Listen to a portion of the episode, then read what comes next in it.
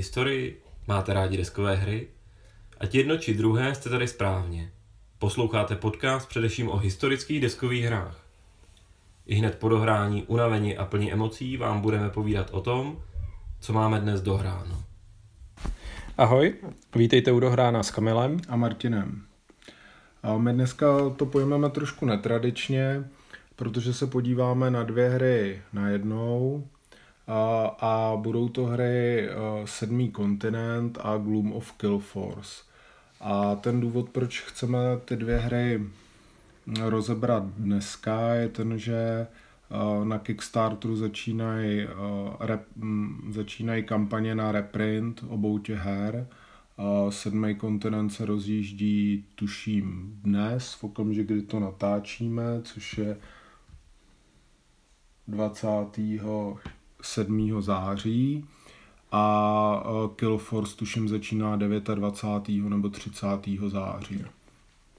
S tím, že u obou těch her kromě reprintu toho, toho základu budou nějaký dodatečný rozšíření k dispozici.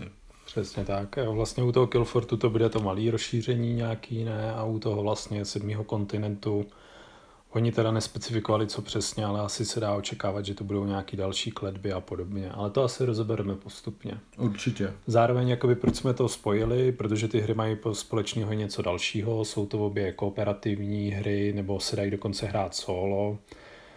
Takže obě se dají hrát od jednoho do čtyř hráčů, tuším, a kooperativně nebo solo. Takže mají společnou i tenhle ten faktor. A obě jsou i relativně příběhově nebo prožitkově zaměřený. Jo.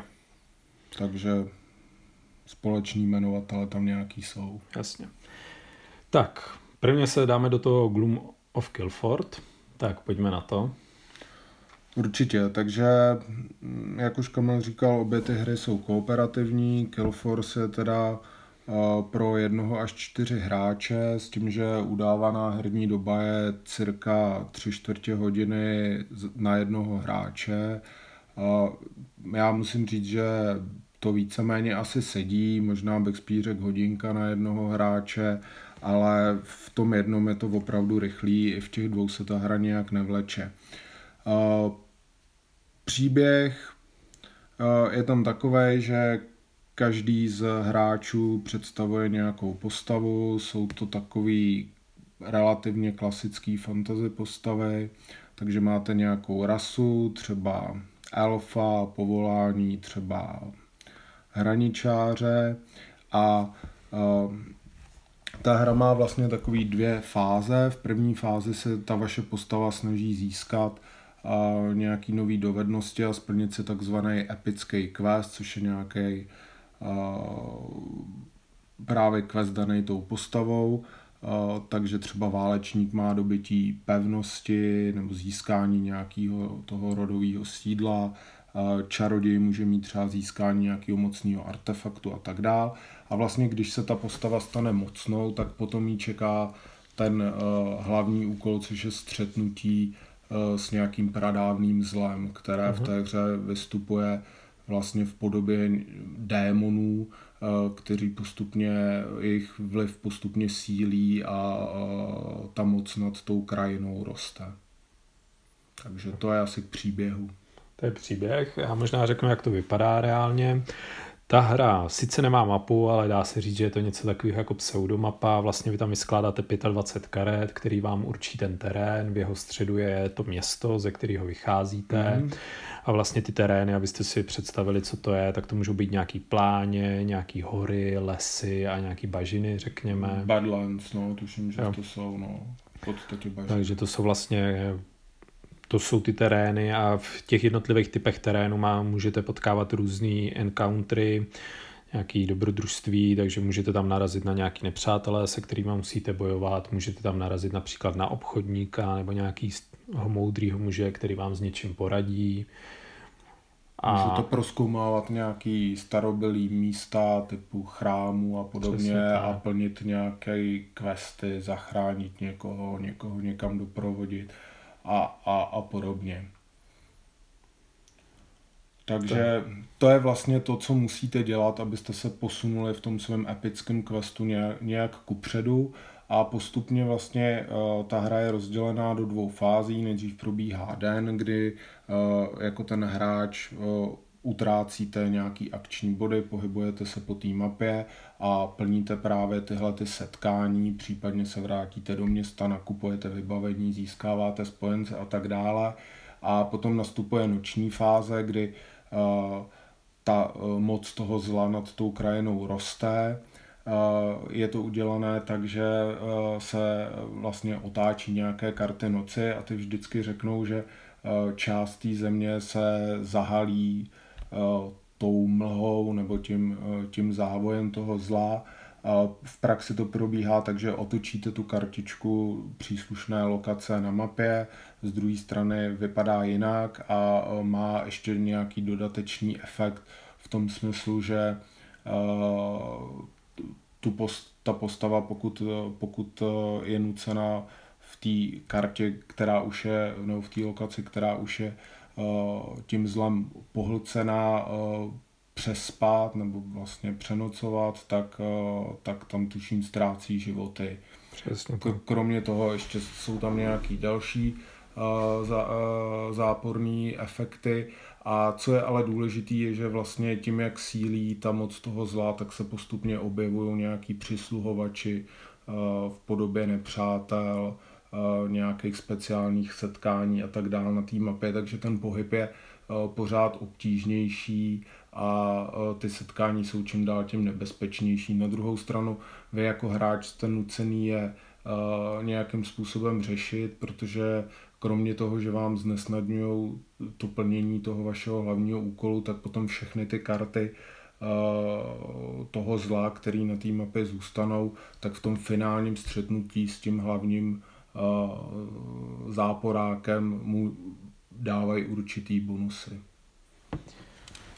Další důvod vlastně, proč chcete ty jednotlivé věci plnit na té mapě, je, že za to získáváte ty odměny, přesně můžete najít nějaký předměty, můžete získat spojence a zároveň v podstatě vy se tím přibližujete splnění toho svého jakoby hlavního questu, toho postavového, takže vy vlastně za každou tu kartu, kterou eliminujete nebo vyřešíte, tak ta karta má na sobě nějaký keywordy, který pak použijete a vyměníte je vlastně za postup v tom vašem mm. questu takže tímhle se vlastně posouváte dál. V podstatě ještě vždycky dostanete nějaký to zlato, za který si pak můžete koupit nějaký vybavení a nebo ho použijete taky jakoby k tomu posunu dál. Předám.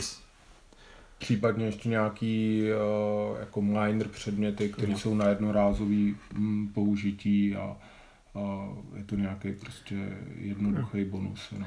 Co jsme ještě asi nezmínili, tak v podstatě ty postavy mají nějaký čtyři nebo tři vlastnosti je tam boj, je tam vlastně nějaký to, a, to magično, je tam to tam skrývání a, jednání, a je tam to jednání. Takže jsou to čtyři vlastnosti s tím, že v podstatě ta kombinace té rasy plus toho vašeho povolání vám vlastně určuje, v čem vynikáte. Takže válečník zcela jasně je, je prostě bojový stroj, který dobře hází v bojích. Zase naopak ten mák je moudrej, takže je schopný něco vyskoumat. Je to pěkně odlišný. Odli, od, a učit se kouzla. Přesně tak. Zároveň tím jak, získ, tím, jak postupujete v tom svém questu, tak tím získáte něco, dalo by se tomu říct, levely. A vlastně, když postupíte na každou tu novou úroveň, tak dostanete nějakou kartu, která vám vlastně dává nějaký bonus v podstatě já vždycky jakoby se nějak odkazuje na tu vaši třídu, té postavy, takže válečník o, o to líp seká, nebo může dělat nějaký speciální vlastnosti v některých lokacích, to samý ty ostatní postavy. Tak a vy vždycky vlastně máte na výběr ze dvou těch eh, skillů, vyberete si ten, který se, naučí, eh, který se chcete naučit, takže nějakým způsobem přizpůsobujete tu postavu uh, tomu, té situaci, který musíte na tý, na, v té hře čelit a samozřejmě i tomu, jaký třeba máte spojence, jaký máte vybavení a tak, takže podle toho se vybíráte, vybíráte i ty skilly, až potom, když splníte ten, ten epický quest do toho, do, do toho uh, finálního stavu, tak získáte nějaký mocné, nějakou mocnou odměnu, v té hře se tomu říká totem a ta vám potom přináší opravdu výrazný bonusy a teprve pak vlastně ta postava je připravená na to střetnutí s tím, s tím finálním zlem. Zároveň v tu danou chvíli se i to zlo definitivně odhalí. A manifestuje. A vlastně to začne být ještě složitější, přepak ten, ten, ta zlá postava má nějaký speciální vlastnosti, které vám to jakoby stěžují. Takže de facto by se dalo říct i jakoby ta hra je tak trošku závod, toho se co nejrychleji vylevelovat a porazit ho, protože vlastně, když vám dojde ten balíček těch nočních eventů, tak prohráváte, anebo to tuším taky prohráváš, ne? Jo, Máš nějakých těch prohra, 25 určitě. nocí, nebo kolik jo, to je. a v okamžiku, kdy 4, 24 se otočí, tak, Hmm. tak je konec. Protože vlastně to zlo pohltí celou tu krajinu, je to vidět i na té na té mapě tím, že máte vlastně všechny ty karty otočený na tu mlžnou stranu, takže zbyde jenom to hlavní město a, a to už je potom konec. Tak. Možná ještě jsme neřekli, že vlastně to vyhodnocování není automatický, není to tak, že byste jenom porovnávali uh, nějaký čísla na těch kartách, ale hází se tam taky kostkama, uh, hází se vícero kostkama a počítají se úspěchy, tuším pětka, šestka, takže uh, je tam takový to klasický normální rozdělení, že ty nejpravděpodobnější čísla vám padají s největší pravděpodobností, takže Uh, to je hezký, nicméně nějaká role té náhody tam určitě je. Plus samozřejmě náhoda hraje roli v tom, když se potom tahají ty karty těch, uh, toho vlastně setkání, co na té mapě nastane a uh, samozřejmě při nějakém tom prolízávání těch balíků, ať už jsou to kouzla, pomocníci, uh, předměty a podobně. Určitě, co je potřeba říct, tak jakoby ta hra je poměrně složitá, protože v podstatě vy jste docela zranitelný, máte na začátku čtyři životy, každý život, který ztratíte, tak zároveň ztrácíte i akce, takže čím tím méně životů máte, tím méně akční jste, tím hůř se vám vlastně z těch těžkých situací dostává a někteří ty nepřátelé vlastně hází stejným počtem kostek v tom souboji třeba jako vy, takže vás jsou schopní zranit poměrně intenzivně v jednom kole. Zároveň je tu nějaká věc, která říká, že když, když dojde k tomu boji, tak jedna z těch stran může mít překvapení, když jste skrytý, tak vlastně na toho soupeře můžete buffnout, když nejste skrytý, tak naopak on buffne na vás. Takže to jsou takový pěkný detaily. Z druhé strany je to brutální a může se vám stát, a nebo bude se vám to stávat, že v té hře budete umírat. Tak. Standardně ta hra doporučuje, že se můžete znovu zrodit v tom městě s nějakým počtem životů. Z druhé strany my jsme to vždycky hráli tak, že když ta postava umře, tak je prostě mrtvá a vlastně tu hru jsme restartovali. A já si myslím, že to je nejlepší způsob vůbec, jak to hrát, protože uh, jednak jako je to hra, která má dělat nějaký příběh, tak je prostě škoda jako si vlastně ten příběh kazit tím, že ta postava obživne najednou v tom městě a přijde o část svých věcí a zároveň to taky řeší ten problém, že potom už pro vás může být hrozně těžký uh, vůbec jako v té hře nějak pokračovat, že se sice objevíte v tom městě, ale už prostě ty střetnutí, které vás na té mapě čekají, pro vás v tu danou chvíli můžou být v podstatě neřešitelný.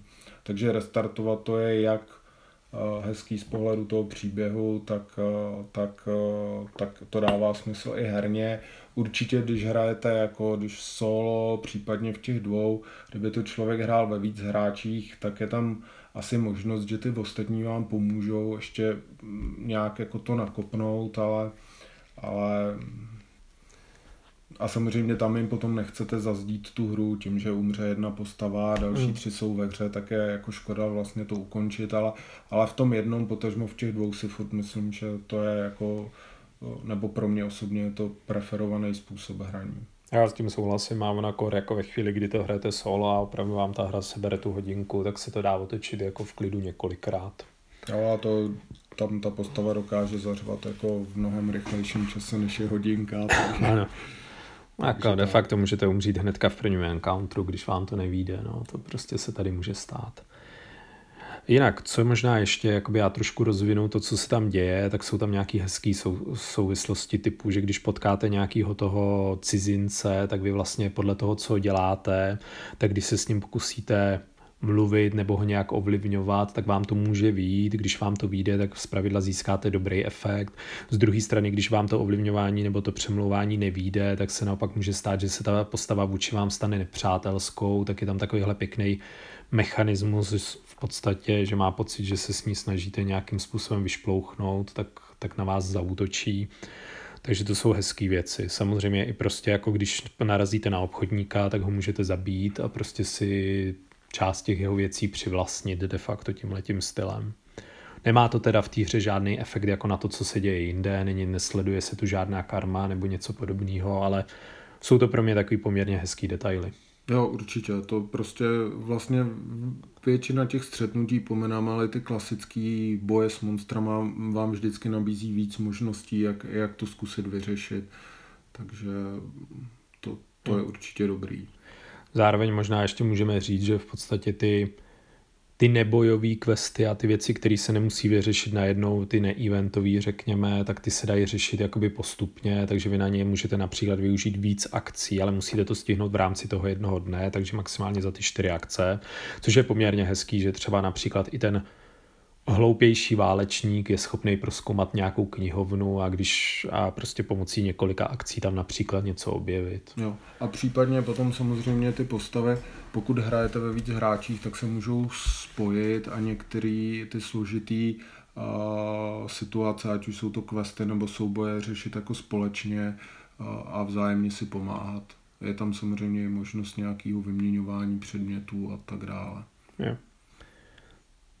Takže to je určitě jako hodně pěkný. Tak dáme nějaký ty plusy, mínusy a dáme tak nějaký závěr. Plusy, mínusy. Tak pojďme na to. Tak, Hodně začni. Tak jako jednoznačný plus je uh, to, to, to, ta péče, která té hře byla, byla daná, protože uh, jako t- ten design je krásný, ty obrázky, ilustrace na těch kartách jsou prostě úžasný. Uh, pro mě je to asi jedna z nejhezčích vypadajících jako karetek, protože furt je to vlastně karetka, nemáte tam žádnou, žádnou desku nebo tak. My jsme vůbec vlastně zatím neřekli, kdo jí tu hru udělal. Udělal ji Tristan Hall, tak. což je angličán a já si myslím, že je to jeho první vydaná hra teda. A předtím vlastně v podstatě dělal, napří... on ze začátku byl to fanoušek jenom a dělal mm. nějaký jakoby homemade scénáře pro, pro tu karetní hru Pána prstenů od FFG. Tak možná si někdo vzpomenete, tuším, že měl mm, přes dívku na Geeku Ninja Dork a ano, pod, tímhle, má, no. pod tímhle jménem on publikoval ještě v dobách, kdy vlastně existoval jenom core set pánovi prstenů, tak už vytvářel nějaký jako custom scénáře, scénáře, který já jsem některý z nich hrál a na tu dobu jako byl, pak samozřejmě byly zdařilý, pak samozřejmě ta evoluce s tím pánem prstenů šla dopředu, ale, ale prostě nejenom, že byly hratelný, ale, ale byly jako pěkný ty, ty, ty scénáře, který dělal. Já si myslím, že ono dokonce pak ho jakoby objevili FFGčka přímo a buď pro ně udělal nějakých pár oficiálních scénářů, anebo minimálně byl playtester těch dalších setů toho pána prstenu. Takže to je určitě jako zajímavý. Jinak tohle je vlastně jeho podle mě první vydaná hra, druhá, vydaná, druhá hra, která se blíží vydání, tak je 1066, to je o bitvě u Hastings, který je vlastně bylo na Kickstarteru před nedávnem. A pak má v plánu ještě několik dalších her, co já bych rozhodně řekl, mě se na něm hrozně líbí, že on je takový přející, takže on kromě toho, že se stará o ty svý hry, tak ještě v mezičase píše, co, co ho baví hrát a chválí prostě ostatní hry, takže to není takový, že by jel čistě jenom na sebe. A zároveň, když jsem se na to díval, tak v podstatě i těm lidem jako poměrně upřímně radil, když se ho zeptali, mám si pořídit tu nebo tu hru, tak prostě on řekl, ta moje hra je taková, jestli ti vadí prostě například ten o trošku vyšší prvek náhody, tak si ji prostě nekupuje a radši si pořídit tu jinou. Takže to mi přišlo, že je takový upřímný hrozně. No, je, je hrozně příjemný jako v nějaký komunikaci mailový, když si s ním člověk píše, tak, tak je prostě fajn a určitě jakoby i v tom i v tom, kolik toho vlastně musí mít teďka s, tě, s, s těma kickstarterovými kampaněma, tak, tak si prostě najde čas vám odpovědět a, a moje třeba zkušenost mm, s Late Pledgem jako na, právě na tu 1066 a následný komunikace s nima, povídání i o Killforceu a podobně, tak je prostě super, jako to, že vlastně fakt se těm lidem věnuje, jako mm. je to já, možná ještě jedna perlička, tuším jeho manželka, se Francesca, tak ta je nějaká hudební skladatelka a ona pro Killford složila nějakou tematickou hudbu, takže když chcete, tak si prostě k tomu hraní můžete pustit ty, ty její tracky a taky je to pěkný. Tuším, že skládá, bude skládat i k tomu k té 1066, takže to jsou všechno takové jakoby drobný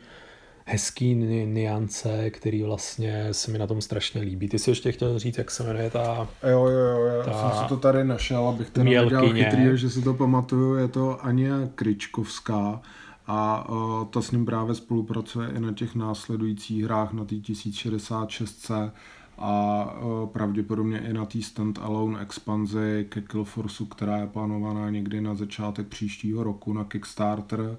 Takže vlastně i to je hezký, že, že prostě si drží ten tým vlastně takový malý jako uh, a t, opravdu ta grafická stránka toho Killforceu i té 1066 je pro mě prostě úžasná. Skvělá, to, jsou, to rozhodně souhlasím. Tak, no jinak... a ještě, ještě možná jenom, aby jsme jako nechválili toho Tristana a, a, a vlastně jak hezky to všechno vypadá, tak já musím říct, že mě se to vlastně i hezky hrálo.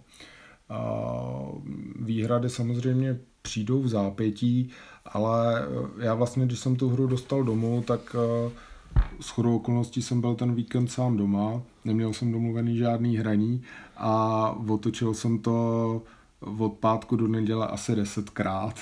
S tím, že teda uh, jsem to hrál tím stylem, že uh, opravdu, když postava umře, tak umře, takže některé ty hry jsem restartoval po deseti minutách a z těch deseti se mi podařilo asi tři dotáhnout úspěšně do konce a bavilo mě to. A prostě takhle na to solo zahrání mi to přišlo super. Já s tím letím naprosto souhlasím, ta hra je příjemná, v podstatě dává to i bych řekl, jako z toho fantasy pohledu smysl, prostě to, co se tam děje, je pěkný, takže jo, to jakoby, vypadá to krásně, hraje se to taky pěkně. Tak jo, chceš říkat ještě nějaký další plusy, nebo se přesuneme? Přesuneme se k tomu ale. Přesuneme se k ale, tak jakoby za, za mě, bude to znít paradoxně, ale nebo paradoxně, prostě to ale je v podstatě, že mám teďka pocit, že například existuje ten sedmý kontinent, o kterém budeme mluvit za chvíli, nebo že v tom fantasy kooperativním prostředí si možná za, radši zahrajou Gloomhaven, o kterém určitě někdy v budoucnu taky budeme mluvit. A pak někomu by mohlo vadit, že ta hra je přece jen poměrně náhodná, to je, a zároveň, mm. že vás opravdu může prostě zaříznout neuvěřitelným způsobem a Není to o tom, že byste to zahráli špatně prostě, ale že jste si vytáhli špatného soupeře, který vás prostě vykostí. Jo, je to tak. Tam prostě některé ty karty těch soupeřů jsou drsný eh, tím, že vy třeba nemáte Eh, na začátku proběhne nějaká, nějaký check, eh, jestli máte dostatek třeba vědomostí na to, abyste s ním hmm. vůbec mohli bojovat. Typicky jsou tam nějaký duchové nebo upíři nebo něco takového. Nehodíte tenhle ten check, což se vám s válečníkem stane velice snadno a pak můžete mít sebe lepší eh, vybavení, mít naskilovanou postavu a prostě v těch bojích nespůsobujete žádný zranění a, a i, i vlastně v pozdní fázi hry jako to střetnutí s nějakým takovým soupeřem může být fatální. Takže to tam určitě je, jako s tím mohlo to musí jako člověk počítat, že to nemilosrdný je nebo může být ta hra. Z druhé strany ta hra je upřímná a v podstatě i Tristan vždycky říkal, že ta hra takováhle bude, že jemu se to prostě takhle líbí a tudíž je to ohlý fakt. Zároveň, co možná určitě můžeme zmínit jako nevýhodu, jsou to ty pravidla a je to to, že Tristan pro každý pro každou akci a efekt v podstatě používá nějaký speciální keyword, který teda není jako zrovna běžný, takže to je jakoby, že použijete nějakou kartu, tak běžně to bývá označovaný tab, ex-host nebo něco podobného, tady se tomu říká wheel. A prostě těchto těch různých specialitek je tam spousta, takže pak se vám poměrně jako blbě hledá, co vlastně to dělá a nevíte přesně, kde to najdete. No. Jo, je, to, to, tohle je pravda, on to chtěl mít jako atmosférický nebo přizpůsobený tomu světu, tomu, co se v té hře děje a, a vymyslel si k tomu jak Kamil říkal, tu vlastní terminologii a je to prostě, je to neintuitivní, když čtete ty pravidla, je, chce to nějaký čas se na to zvyknout a ono i ty pravidla prostě nejsou úplně jako napsaný mm, jako nějak zvlášť jako přístupně, dost věcí se tam poměrně těžko hledá a hledat jakoby v nich budete právě hodně kvůli té terminologii, hmm. takže to je jednoznačně mínus.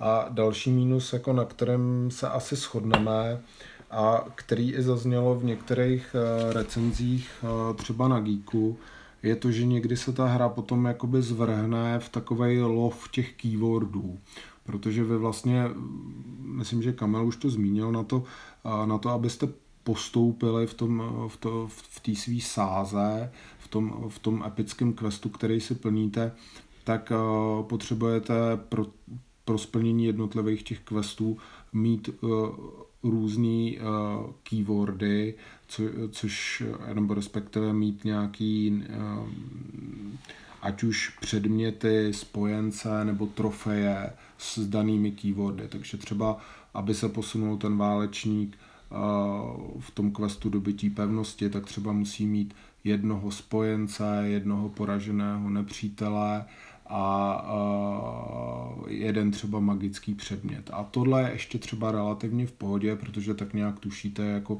kde se tyhle ty věci dají získat, ale potom jsou tam jako i, i, i, i jako požadavky třeba v těch pozdějších fázích na spojence určitého typu právě s hmm. daným keywordem, třeba Arcane, a vy se vlastně prolízáváte, opravdu vyloženě prolízáváte tím balíčkem těch, e, těch spojenců a snažíte se někoho takového najít.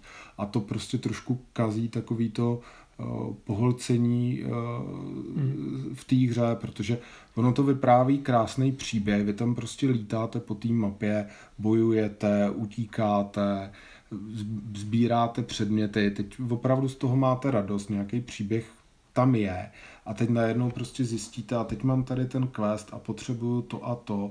A teď si tady, protože taky ani nevíte, kde byste našli jako klíčový slovo Arcane, tak tady teda v pravidlech je nějaká tabulka, která říká, kde zhruba co se dá hmm. najít, tak zjistíte, že je to v balíčku se spojenci. A teď jdete do města a za peníze protáčíte ten balíček těch spojenců. A to je prostě škoda, jako tenhle ten mechanismus to je, pro mě to je asi jako největší mínus, který, který ta hra má a který uh, jako já nechci říct, že ji dokáže zkazit, to se úplně nemyslím, protože podle mě je to jako dobrá hra, ale, ale uh, tak trošku vám to může zhořknout, když potom do téhle situace to dospěje, obzvlášť v situaci, kdy jakoby se prolízáváte tím dekem a ono furt nic, jo, takže... A to můžu potvrdit, ono, a je to takový jako jinak ta hra je pěkně tematická, tohle je zrovna takový jako dost netematický jakoby aspekt toho, prostě jak to cir- cirkulujete a takže to se asi shodneme, no, naprosto. No, jako můžeme věřit, jako, že třeba se to podaří v nějakých těch, v těch mini expanzích, asi ne, ale možná v té stand-alone expanzi, která, jak jsem říkal, je plánovaná někdy na začátek příštího roku, třeba tady se s tím popasuje Tristan trošku jinak, protože, jak jsme říkali, není to jenom náš pocit, ale obecně, jestli té hře je něco vytýkaného, tak e, kromě té terminologie, možná té náhodnosti, tak je to určitě mm, to lovení těch keywordů. Přitom by to asi šlo ošetřit například tím, že musíte někam dojít, tam musíte něco udělat. Jako možnosti tu určitě jsou. Mm-hmm. Tak jo, to jsme dali plusy, minusy, tak nějaký závěrečný slova, Martine? Tak pro mě vlastně to bylo příjemné překvapení, jako ta hra, ta hra za mě se hraje hezky, nechám si asi jako opravdu na to, na, na, na to solitární hraní, kdy prostě ji budu mít na té poličce, večer se mi nebude chtít si číst nebo koukat na nějak, film nebo cokoliv, ale prostě budu mít chuť si něco rychlého zahrát, něco, co bude mít takový ten epický, uh, epický dojem z toho hraní, což tady jako si myslím, že hmm. je, uh, tak potom prostě šahnu, protože vím, že za tu hodinku uh, mi ta hra jako hodně dá, takže jako mám jí doma, budu jí mít doma a, a jsem rád a těším se na ty expanze, a těším se, s čím prostě Tristan přijde dál. Ta 1066 vypadá jako suprově. No uvidíme, no. Já to de facto vidím podobně, byť já se asi nakonec tu hru nebudu nechávat a to primárně z toho důvodu, že zase nemám to na to hraní tolik času a mám teďka některé ty jiné hry, které mě pohltily možná ještě o trošku víc, ale jako stále souhlasím s tím, co říká Martin, že je to pěkná hra a hraje se to dobře.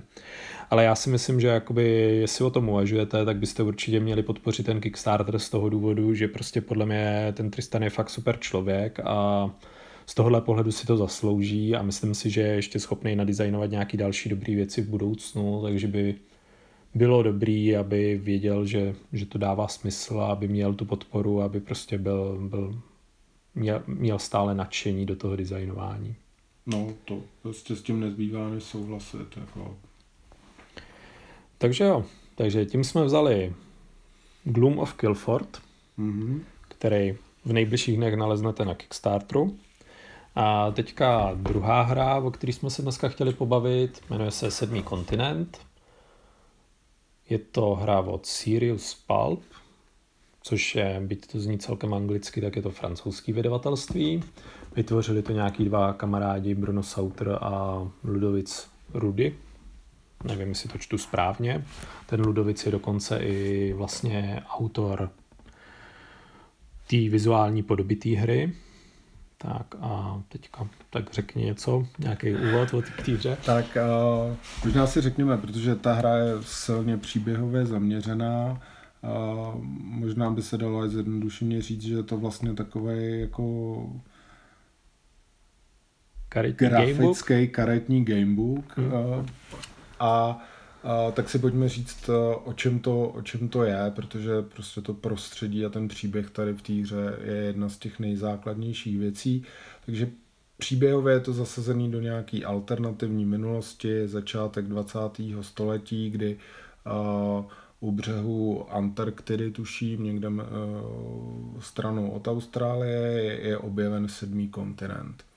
A my představ, nebo hráči představují členy minulých expedicí, kteří, mm. kteří se kdysi podíleli, podíleli na průzkumu toho kontinentu a potom, co se vrátili domů, a tak se jim začaly dít nějaký, řekněme, nadpřirozený věci. Zároveň a, začnou mizet jejich kamarádi, členové té předchozí expedice. A z nějakého důvodu Eh, se na ten sedmý kontinent musí vrátit.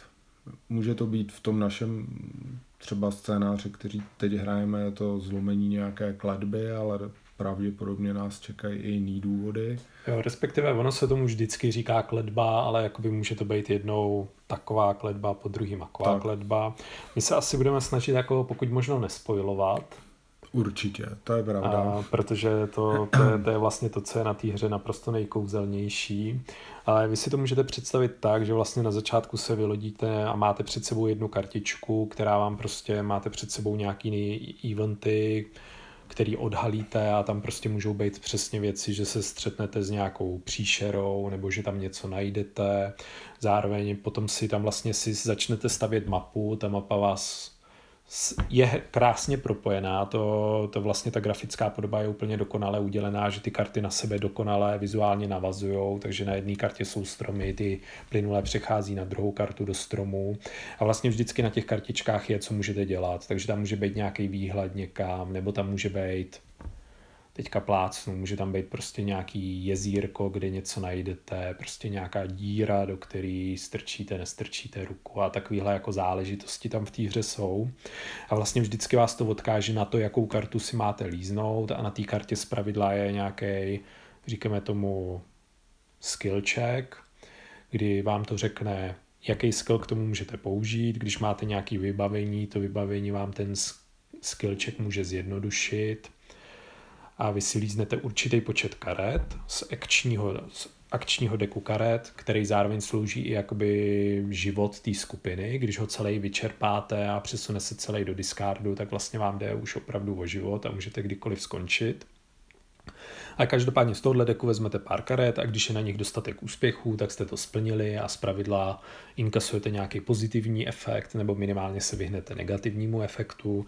Když to nesplníte, tak vlastně dostanete nějaký z pravidla hodně negativní efekt, třeba nějakou statusovou kartu typu, že jste zraněný, nebo že vás něco vyděsilo, což vás nějakým způsobem, nebudeme říkat jak, ale jakoby vás to omezuje. Tak. To je... Přičemž teda hráči představují nějaký postavy, jsou to, je to mix asi fiktivních a reálných postav. Ano. A za mě, to asi můžeme prozradit. To asi můžeme to prozradit, protože to si vlastně všichni jakoby přečtete. já, pro mě už jakoby nadšení nad tou hrou začalo jako při volbě těch postav, protože já třeba v té v tý naší rozehraný uh, rozehraný hře mám postavu Havarda Philipsa Lovecrafta, známého to spisovatele, autora mýtu Kuchtulu a a zase nebudeme spoilerovat, ale je to prostě úžasně, úžasně vlastně do té do tý, do tý hry zastave, zasazený. Vlastně na té kartičce i odůvodnění, proč potom v, v pozdějším věku psal to, co psal, proč, proč dospěl právě k téhle literatuře, takže opravdu už u, u výběru těch postav vidíte, jak ta hra je neskutečně vymazlená. To naprosto souhlasím. Já jsem hrál nějakého, tuším, srbského emigranta do Ameriky, který tam vystudoval a díky tomu má nějaký speciální vlastnosti. A ono se musí nechat, že prostě ty speciální vlastnosti se krásně doplňují, takže prostě ten Lovecraft má nějaký nějaký náběh do toho nadpřirozena, pak tam máte nějaký vědce, kteří prostě zase jsou, jsou velmi racionální a mají tam prostě výhody na to myšlení, pak tam máte nějaký siláka, který má zase výhody do nějakých skillčeků, který vyžadují sílu prostě a je to jakoby strašně hezky propojený, takže ty postavy jsou specialisti a vlastně když to hrajete v těch víc lidech, tak se můžou pěkně doplňovat, můžou si pomáhat, takže prostě ten jeden léčí, tak je schopný léčit celou tu skupinu, ten druhý prostě je schopný například něco vyrobit nebo, nebo přesně má tu sílu, že ně porazí nějakého nepřítele. Takže to je jakoby hrozně pěkně tematický. Mm, určitě, no. Plus jsou tam takové krásné věci typu, že si tam vyrábíte předměty a teďka vlastně na těch jednotlivých kartách můžete mít nějaký zdroje, takže třeba když chcete postavit já nevím, kdybyste chtěli vyrobit sekeru, tak prostě jako je asi dobrý mít dřevo a například někde pazourek. nějaký pazourek prostě a vy vyrobíte z toho sekeru. A takových věcí je tam spousta. Plus ty předměty se vlastně nějakým způsobem opotřebovávají, takže vždycky, když je použijete, tak vlastně se de facto sníží jejich životnost takže se postupem času rozpadnou. Je pěkně udělaný, že máte nějak omezený inventorář, ten to je daný podle toho, kolik postav spolu hraje, zároveň to ovlivňuje, kolik karet můžete mít v ruce.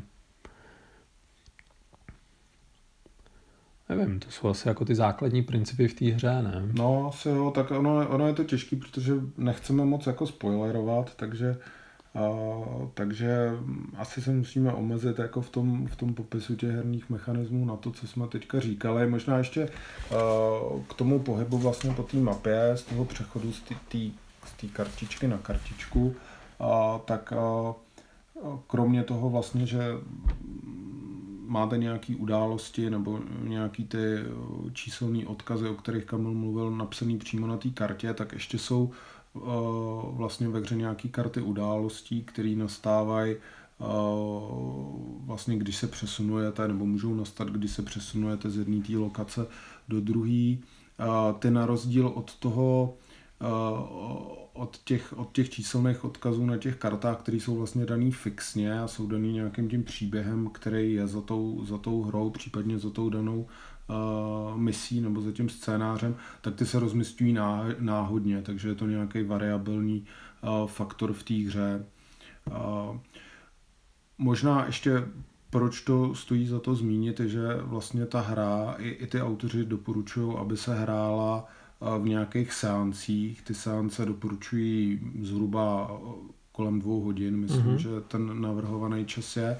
A pak uh, má nastat nějaký jako vytvoření tábora, kde ty postavy uh, opravdu odpočívají a uh, vlastně ta hra se jakoby uloží a zároveň se částečně zrecykluje, takže, uh, takže vlastně vám zůstane mm, ve hře najednou jenom, jenom to, co ty postavy mají u sebe a uh, ta aktuální lokace a všechno ostatní jde pryč. A když se chcete vracet tam, kde jste předtím byli, tak uh, vlastně jdete po paměti. Pokud si to nepamatujete, tak samozřejmě můžete opět třeba bloudit nebo tak.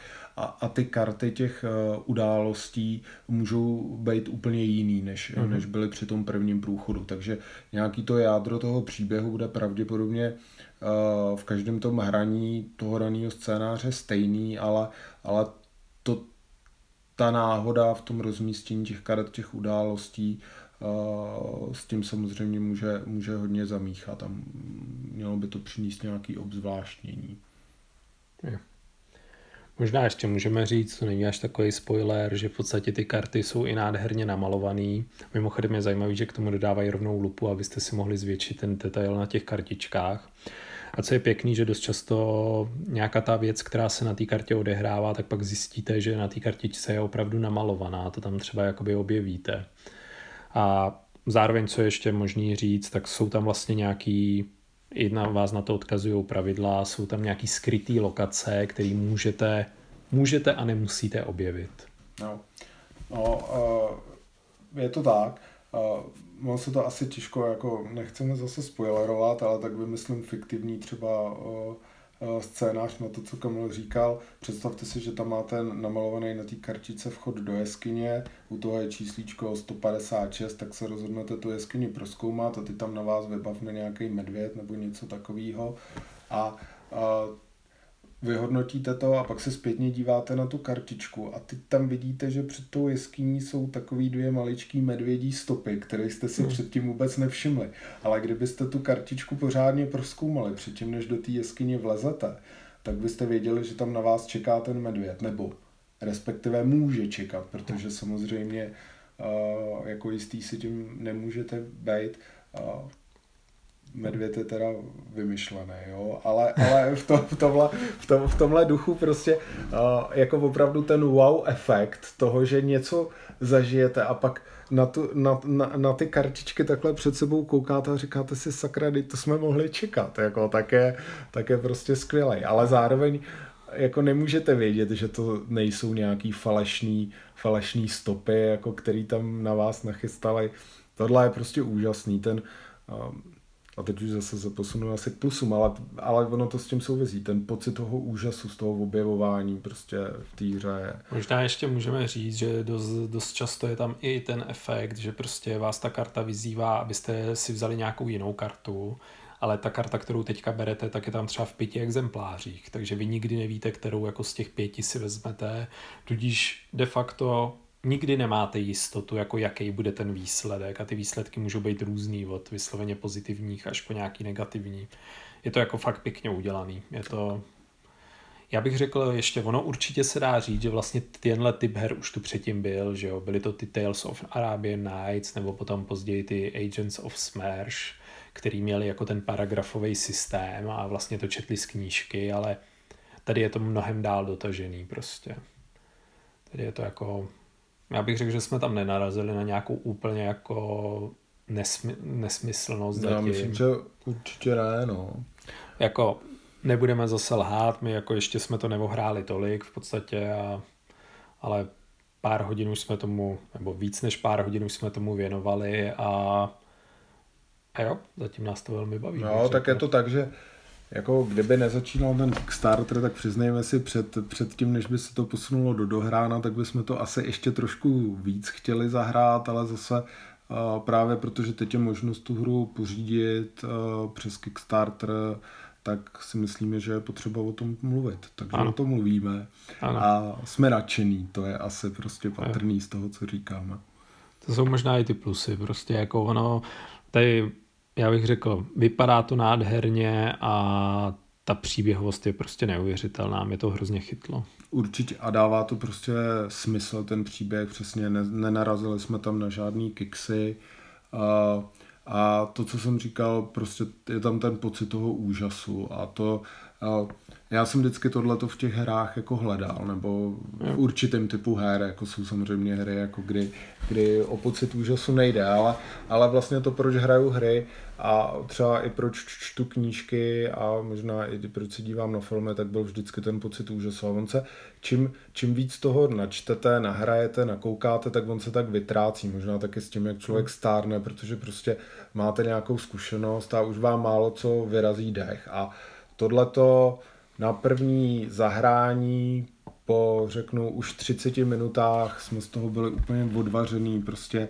uh, přikovaný očima prostě k těm kartičkám a, a uh, nevím, prostě ta hra vás nebo nás určitě jakoby pohltila To naprosto. Ani se mi nedostává slov, prostě je to, v tomhle je to famózní, no. To naprosto souhlasím. Kdybychom vymenovali nějaký mínusy, tak jakoby ten očividný mínus je asi takový, že když se vám to nepovede a vlastně v té výpravě umřete, tak podle toho, kde jste umřeli, tak kdybyste to měli opakovat, tak asi jakoby budete si spoustu těch věcí pamatovat, aby to ty eventy stále ozvláštní, tak jakoby v určitém ohledu už víte, co máte dělat, co nemáte dělat a takže ta znovu hratelnost asi nebude nějaká obrovská. Já tuším, že v té základní krabici jsou tři nebo čtyři ty rozšíření. Zároveň už ty vlastně ty kledby, tak. Zároveň už v té první Kickstarterové kampani bylo tuším nějaký čtyři malý rozšíření, které vám zase přidávají prostě další kletby. Pak tam jsou i nějaký další rozšíření, které například přidávají nějaký nový počasí. Zároveň autoři vlastně říkají, že kdybyste měli pak pocit, že už to je nezajímavý, tak to můžete volně kombinovat, takže vy třeba můžete rovnou porážet dvě kletby místo jedné. Asi to si zatím neumím moc představit, ale prostě jako ta hra, ta hra by to měla být schopná unést. Hmm. Je to tak, že tohle je pravda. Ono částečně tím, o čem jsme mluvili, ty události, které tam nastávají, nějaký ten prvek toho, té náhody, protože i ty lokace vlastně můžou existovat ve víc, ve víc vlastně instancích a jednou si vezmete tu, jindy zase onu, takže ani ta mapa vlastně není vždycky stejná ale uh, do jisté míry teda ta náhodnost a uh, potlačuje takový ten efekt právě, který třeba byl v těch gamebookách prastarý, kdy, kdy vlastně jako na to další hraní už to bylo vlastně špatný v tom, že už jste toho spoustu věděli. A, a takže do jisté míry se s tím tady asi poprali úspěšně, ale jestli uh, se to podařilo jako odstranit zcela, tak to samozřejmě jako o tom pochybujeme, protože prostě uh, jako ty, ty scénáře budou, budou jako na jedno zahrání možná jako po měsících nebo za nějaký rok si to člověk zahraje znova, ale, ale mm, zase na druhou stranu jako jestli jsme tomu dali dnešku, nevím, 10 hodin, to možná hmm. ne, 8 hodin a vlastně máme, nemáme ani dohraný první scénář, jo? takže, takže té zábavy v té krabici je asi opravdu hodně. Jo? Na druhou stranu prostě musíte se před, připravit na to, co Kamil říkal, no? že když budete restartovat ten scénář, tak po druhý už ten pocit toho úžasu bude menší a po třetí ještě určitě menší. No. Na druhou stranu dá se to obejít, takže prostě budete řešit jinou kladbu a prostě tahle hold nevyšla, tak se posuneme dál. No. To možná ještě, co bych jako já řekl jako malinký mínus, je to, že je ta hra trošičku náročnější na obsluhu, je to prostě daný množstvím těch karet, kdy mm, jako já nevím, kolik jich tam jakoby je, ale těch číslovaných karet je určitě k nějaký kolem čtyřstovky asi, plus jsou tam ještě jiný typy karet a tak dále, takže vlastně musíte trošku v tom hledat, ty karty uklízet, přerovnávat. Vlastně musím popravdě říct, že, na, že mi to ani tak jako nevadilo. Uh, trošku mi to vadilo potom při uklízení, když se to zase třídili, ale dovedu si představit, že jsou lidi, kteří tohle to budou jako těžko kousávat, že vlastně uh, s každou akcí musí někde jako v balíčkách hmm. hledat kartu určitého čísla a může to z té hry jako vytrhávat. Nám se to nestalo, ale dovedu si představit, že pro někoho tohle mínus může být. Z druhé strany, ta hra má poměrně dost pořadačů, který jsou logicky rozčleněný, takže vy byste vlastně nikdy neměli hledat víc než mezi 50 číslovanýma kartama, ty tam můžou být ve víc instancích, takže třeba pak hledáte v balíčku 100 karet, ale máte to seřazen, nebo měli byste to mít seřazený po číslech, takže by to nemělo být tak šílený. Jako Určitě je to nevýhoda, z druhé strany si i myslím, že ten jakoby systém toho saveování je například skvělý a v podstatě hmm by slušel určitě i nějakým dalším hrám, těm delším, které kdyby se takhle dali elegantně uložit a dalo by se prostě kdykoliv pokračovat. Díky tomu ukládání vlastně ta hra i umožňuje odcházení a přicházení hráčů, takže vy prostě můžete měnit i ten počet hráčů podle toho, kolik se vás zrovna sejde a já si nedovedu představit, že bych to úplně chtěl dělat, protože by mě jako asi mrzelo, kdybych vlastně jako přišel po, po nějakým jako jedný vynechaný seanci a vůbec jsem nevěděl, co se tam dělo, tak to bych nechtěl, ale, ale prostě tu možnost tu máte. Zároveň možná ještě řeknu, byť ta hra je formálně až pro čtyři hráče, já si nejsem jistý, jestli by mi ten výrazně vyšší počet už jakoby přinášel nějaký další pozitivum, že mi přišly, jakoby ty dva mi přišly asi skoro optimální. Hmm. Jakoby v tom větším počtu budete mít větší množ, možnost nějak kombinovat. Z druhé strany se bojím, že už se to trošku od, od osobní, no, ale... Já bych s tím souhlasil.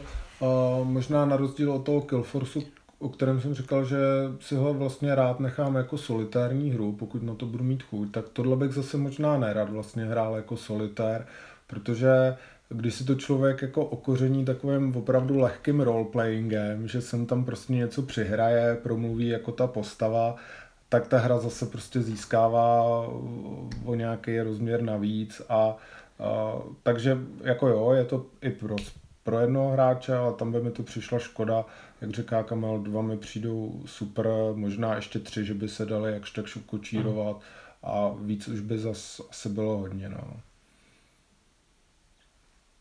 Tak jo, no. Možná ještě jako jedna věc, kterou zmiňme, jako že to je poměrně náročný na angličtinu, protože toho textu je tam celkem dost. Není to zase nějak úplně extra složitá angličtina, ale toho čtení je tam hodně a samozřejmě a, asi není úplně potřeba vždycky ten flavor text číst, ale, ale zase u takovýhle hry jako by to byla škoda, že když hrajete příběhovou hru, proč si nečíst ten flavor text a vyhodnotit jenom jako porazil jsem tady to zvíře, porazil jsem tady to zvíře, jako je to, je to prostě škoda, takže, takže nějaká ta náročnost na tu angličtinu jako tam, tam asi je. A já bych ještě řekl, byla by to škoda nečíst si z toho důvodu, že mě se prostě ty texty líbí, přijde jo. mi, že zapadají a není to takový, není to takový ten úplně jako laciný příběh, bych řekl, takže jako je to pěkně udělaný, prostě chytře a za co bych je určitě pochválil, tak by to jsou francouzi, tak se to i dá číst, takže zjevně měli někoho, kdo to uměl přeložit. Co možná můžeme ještě říct, že je nevýhoda, tak ty pravidla taky nejsou stoprocentní, určitě by se v nich dalo hledat nějak líp, ale jako zároveň nejsou ani úplně špatný, to bych prostě taky netvrdil. No, určitě a uh, tak, teď jsem se ztratil. Chtěl jsem ještě něco říct. Tak, něco řekni, já si já Možná řeknu, jako kdybych to porovnal s tím Killfortem, tak tyhle ty pravidla se mi asi četly určitě líp a i se v nich líp podle mě vyhledává. Ale z druhé strany občas asi narazíte na nějaký jako sporný bod, který si budete muset vyjasnit v nějakých, v nějakých eratách prostě nebo v nějakém faku.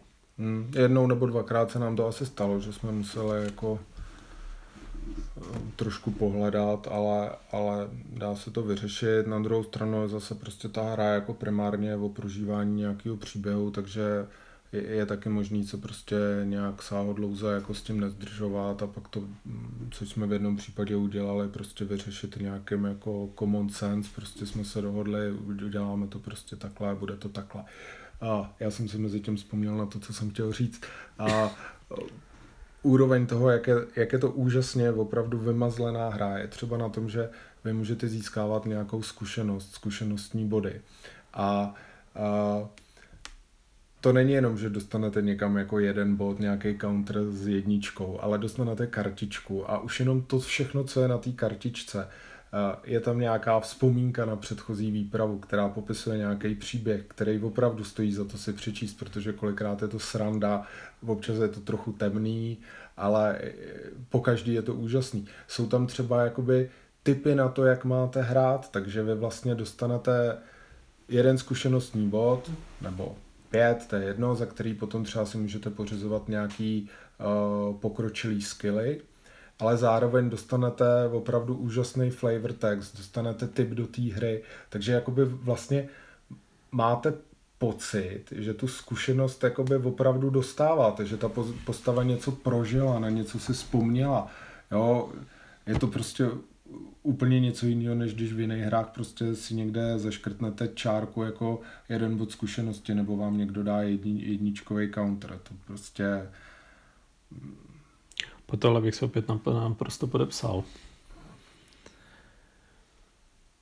Dobře, Tak. tak my jsme se možná pro teď vyčerpali a v podstatě takže naše doporučení jednoznačně je, běžte se na to podívat, koukněte na ten Kickstarter a pakliže máte rádi příběhové hry nebo vás v minulosti bavily gamebooky a máte na to aspoň jednoho pozitivního kamaráda nebo si to klidně chcete zahrát sami, tak prostě jednoznačně tuhle tu hru doporučujeme. Určitě to asi možná dokonce nejmilejší překvapení zatím letošního roku. No, pro mě určitě, já jsem to říkal vlastně hned po prvním hraní, když jsme to rozbalili, zahráli chvíli, tak jsem z toho byl unešený a, a pořád to zůstává největší překvapení jako letošního roku pro mě. Dost pochybuju, že to něco trumfne a, a mám to tak, že bych teďka tu hru chtěl hrát a chtěl bych jí hrát pořád. jo? Když by to šlo, prostě opravdu hrál bych jí furt a, a jsem zvědavý, co mě na sedmém kontinentu ještě čeká. Já myslím, to, že toho bude ještě dost, jako jenom těch jako zatím neprožitých kledeb máme dost a mám to úplně stejně jako Martin podstatě člověk by se k tomu chtěl vracet. Nemůžu jako zatím odhadnout, jestli budeme mít prostě stejný nadšení po nějakých jako deseti seancích, jestli se budeme chtě, hnedka chtít vrhnout na jedenáctou, ale myslím si, že i jakoby v podstatě bude úplně ideální, že prostě dohrajeme tady tuhle tu kledbu, dáme si od toho třeba chvilku pauzu, hmm. zahrajeme něco jiného, něco pro vás natočíme a za nějaký měsíc, dva se prostě k tomu vrátíme a člověk může jako v klidu začít znovu Zároveň to bude mít i tu výhodu, že na některé ty karty zapomeneme v mezičase, takže budeme opět mile překvapený, co všechno tam je. No, na druhou stranu jako musím říct, že vlastně i kdyby mi ta hra už nedala nic, než to, co mi jakoby dala za tu dobu, co jsme teďka dohráli, samozřejmě bych rád jako došel taky k nějakému rozuzlení. Ale i kdyby tam v té krabici už jakoby nic víc nebylo, tak bych byl spokojený a v té krabici je ještě spousta věcí, takže to asi můžu určitě potvrdit a já bych vlastně jakoby kdyby tomu někdo chtěl primárně vytýkat tu rehratelnost, tak já bych možná tohle přirovnal opravdu k tomu zážitku, že jdete do kina nebo do divadla a v tu danou chvíli je to unikátní a když si rozpočtete té, tu investici finanční na ty prostě hodiny, tak, tak si myslím, že to prostě vychází jako skvělý poměrce na výkon. Hmm.